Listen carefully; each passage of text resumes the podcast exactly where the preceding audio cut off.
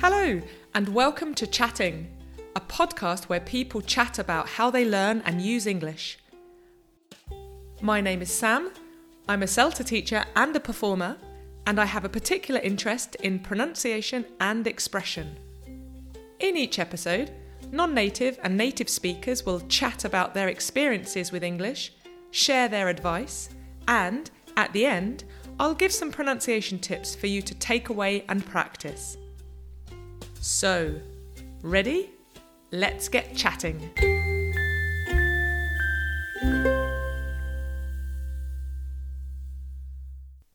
This episode, I'm chatting with Anne. Anne is from California. She's a nurse and has just started a master's degree. We met in a cafe, socially distanced, so you will hear some cafe sounds. We chatted about accents and articulation, word choices, the language of a community, and academic writing. But I started by asking Anne to tell me a little bit about herself. I am originally from Arizona. I'm a nurse and I went to oh. school as a nurse and so oh. I've worked for 20 years at the hospital and we moved in 2017 to China to Qingdao, China. My we worked at an international school. Uh, my husband was a teacher and I was the school nurse and our kids both attended the school. Okay, so let's start at the beginning with just you then. Yeah. How would you describe your English, like in the way that you speak, uh, the vocabulary you use, your accent? How would you describe your English? So I was raised mostly on the west coast, west area of the United States. So um, my accent, I think, is more Western, more neutral. Even though when I went to school in Boston and I took a voice and articulation class, Oh wow! and um, and the woman, my teacher, um, I said, "Well, I don't really have an accent," and she laughed at me because I do. so I do, and some of the pr- uh, things I learned in that voice and articulation class is like my pronunciation. I over um, articulate my A's and things, and um, another thing when I was growing up, I stuttered. So I it was a combination of speaking too fast, but I also I really did stutter for about five years Okay. and I I learned tricks like to speak. So sometimes I think I over articulate some words, which kind of slows my speaking down. I think that has actually influenced the way I speak a little bit. Sometimes I over articulate consonants. I think. Then moving to China. Yeah. So, how did you find it trying to communicate with students? So the school was an English language school. So Okay. all of the students either had some level of English. We always had Chinese teachers working in the classroom Uh-huh. who spoke English quite well. So I, you know, not just in China, but when I've lived overseas and other times, I have realized like my fast speaking way I speak um, is not very kind, really. And so I do find that I have to slow and consider what they're hearing. And um, so I think, especially talking to children, where their language would be sort of limited, I would just have to maybe use shorter words, something that's eas more easily understood. So, after two years of being in China, Mhm. was there anything in particular that you found had changed with your English because of the way maybe that you had to modify to be understood? Hmm. I think maybe, yes, of course it did, because I think I've never, for such a long period of time, been in the presence of people who don't speak English as their first language. I think it made me more aware of like my word choices, that sometimes we have like regional things that we say that someone's not going to understand. It's funny, is it? I don't know. Do you ever think about if you're speaking to pe- English speakers from other countries? Yeah. So, you know, you and I. Yeah. Do you modify I think so. I don't know. I think. I mean, you know how we have just our little differences that we each word that we use for like lorry and a truck, you know, things like that, Hmm. which sometimes I might just incorporate into my language a little more if I was with people from like the UK. So that would be something. I think maybe non-native speakers think that everybody in the UK has the same accent. Yeah. Everybody in America has the same accent. Yeah, yeah, ex- people just understand each other. Yes. It can be quite tricky sometimes. Yeah. It's even like southern accents. So I haven't spent a lot of I mean there are I know I've heard people like when you go to the deep south of the US, it's like a foreign language. You can't understand them. So Within learning about nursing, is there an international bank of vocabulary that you can take to different places, or do you have to learn new things every time you move around? In nursing, I think there is sort of a language for, like, you know, it's either Latin based or um, Greek based, but I know I'm thinking of my experience with dealing with the nurses from like the clinics in Qingdao because I became quite connected to them. They, I, I needed backup. I needed like um, people to ask questions. And while we didn't have the same spoken language, I think we had like scientific language, not scientific, but like a nursing language. We did have that in common, which helped, I think, maybe bridge a little of make, make more of a connection. Yeah. yeah. But specifically language, uh, it's funny. I go on Reddit onto the nursing subreddit, and I I love it because there's some things. This is just English language, of course, but like there are some language that's used or just experiences that we do in nursing that are just so all nurses do that. We all know, you know, we all experience it. We all use the same like equipment, you know, and and we have and uh, you know, when you have that common experience. Yeah, yeah, exactly. And I guess only you speak that language. You know, you, your nursing community speaks that particular It- language. It's right. That's right. It's really the community. In fact, I'm taking the. I'm going getting my master's right now in, in public health. I forgot to mention that. oh, yeah, and wow. um, and it's at the London School of Hygiene and Tropical Medicine, and Ah. uh, so we're doing the distance learning. And the um, we just did an online class yesterday, and they were talking about what communities you belong to, and um, you do belong to a community. Like I, nursing is definitely a, a community that I belong to, and I feel like there is a language like associated with that. when you're learning a new language, what's the first word you try and learn? Thank you. Yeah, me too. Does it? Yeah. I've also found "excuse me" is also Uh-huh. a really good one. Yeah, thank you and excuse me. These are definitely the winning words, I think. Yeah.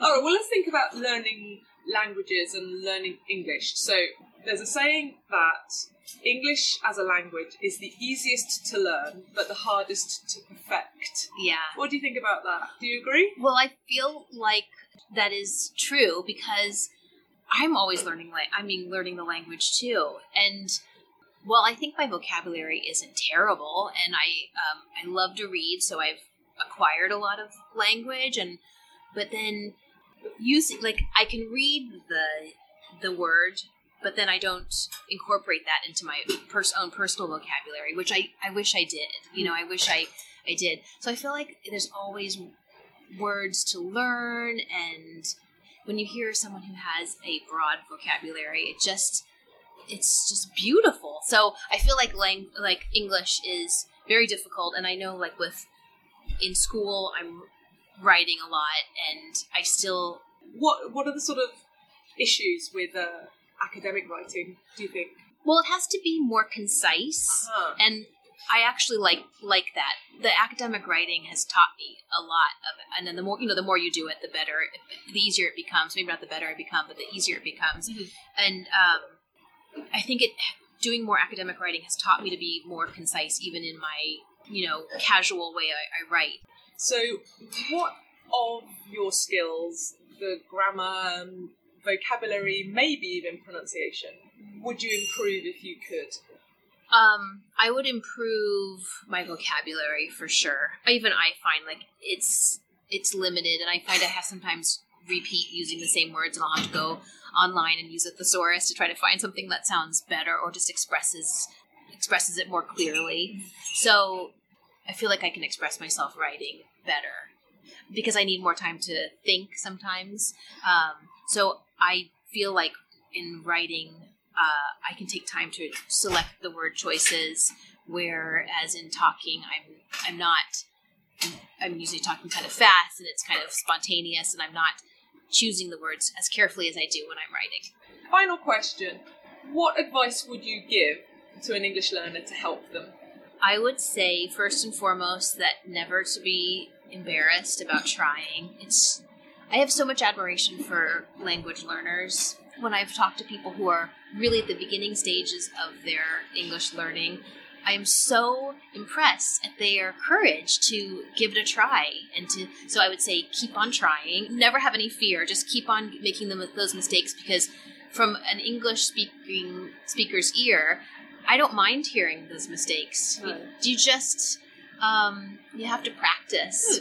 So keep on talking and then reading, I think, is a great way of taking, of learning and learning new vocabulary. So we all read so much now on our phones. So if you can choose good English sources to get some new ways of saying things. Yeah. When I think back of my own, like when I was learning French and I was really serious for a while, when I was serious and I was really reading and underlining and like writing down vocabulary words, it that stuck. So sometimes that extra effort you put in makes a really big difference and it it does go into those deep recesses of your brain. You yeah. know, it sticks there. I like that a lot. Like the effort pays off. It does pay off. Yeah, yeah it's I worth it. Never get embarrassed. If you don't try, you don't improve. So take Anne's advice and keep on trying. Accents vary so much across the English speaking world, and it's difficult for English learners to know which is the right one if there even is a right one. So, this episode's pronunciation tip is about going back to basics. The best place to start with pronunciation is with an introduction. Mouth. Meet tongue. Thinking about the sound you produce with your mouth and your tongue can really help your English pronunciation. So, let's do a few exercises. First, Imagine you're in a kitchen and you smell your favourite food and you say, Mmm, mmm, mm, I'm hungry now. Notice, where is the sound? Is it in the front of your mouth with your lips? Mmm. Or is it in the back of your mouth with your throat? Mmm. If it's in the front, great. If it's in the back, Try and produce the sound more at the front. Try to make your lips buzz a little. So, mmm. Maybe touch your face. Feel the buzz. Mmm. Mmm. When we speak English, the sound should be more at the front of your face. Think about the sound around your nose, your mouth, your lips. This is where we want to produce the sound. Next, place the tip of your tongue on the top part of your mouth that is closest to your top front teeth and gently make the sounds l, d, and n. L, d, n. Don't stick your tongue out. Keep it in your mouth.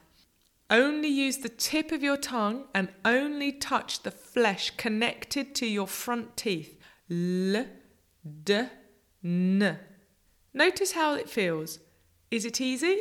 Do you want to change the position of your tongue? Your tongue should stay the same every time you make these sounds. L, D, N. And the sound should be in the same place as mmm. Now say London and try not to change the position of your tongue. London. Finally, let's add t. This is an unvoiced consonant, which we also call a fricative because it creates an explosive sound of air. The tip of your tongue should still only touch behind your top teeth, so in exactly the same place as l, d, n. Keeping your tongue in the same place. Now say London town. London town. Notice, do you want to change the position of your tongue? Really try not to. This is good practice. Keep the tongue in the same place. London town. Over to you to practice. So there we are. The transcript of this episode is available to read on the podcast's webpage, so take a look. Join me next time for more pronunciation tips, more advice, and, most importantly, more chatting. My thanks again to Anne and for her music. A massive thanks to the wonderful Mara Carlisle. Bye for now.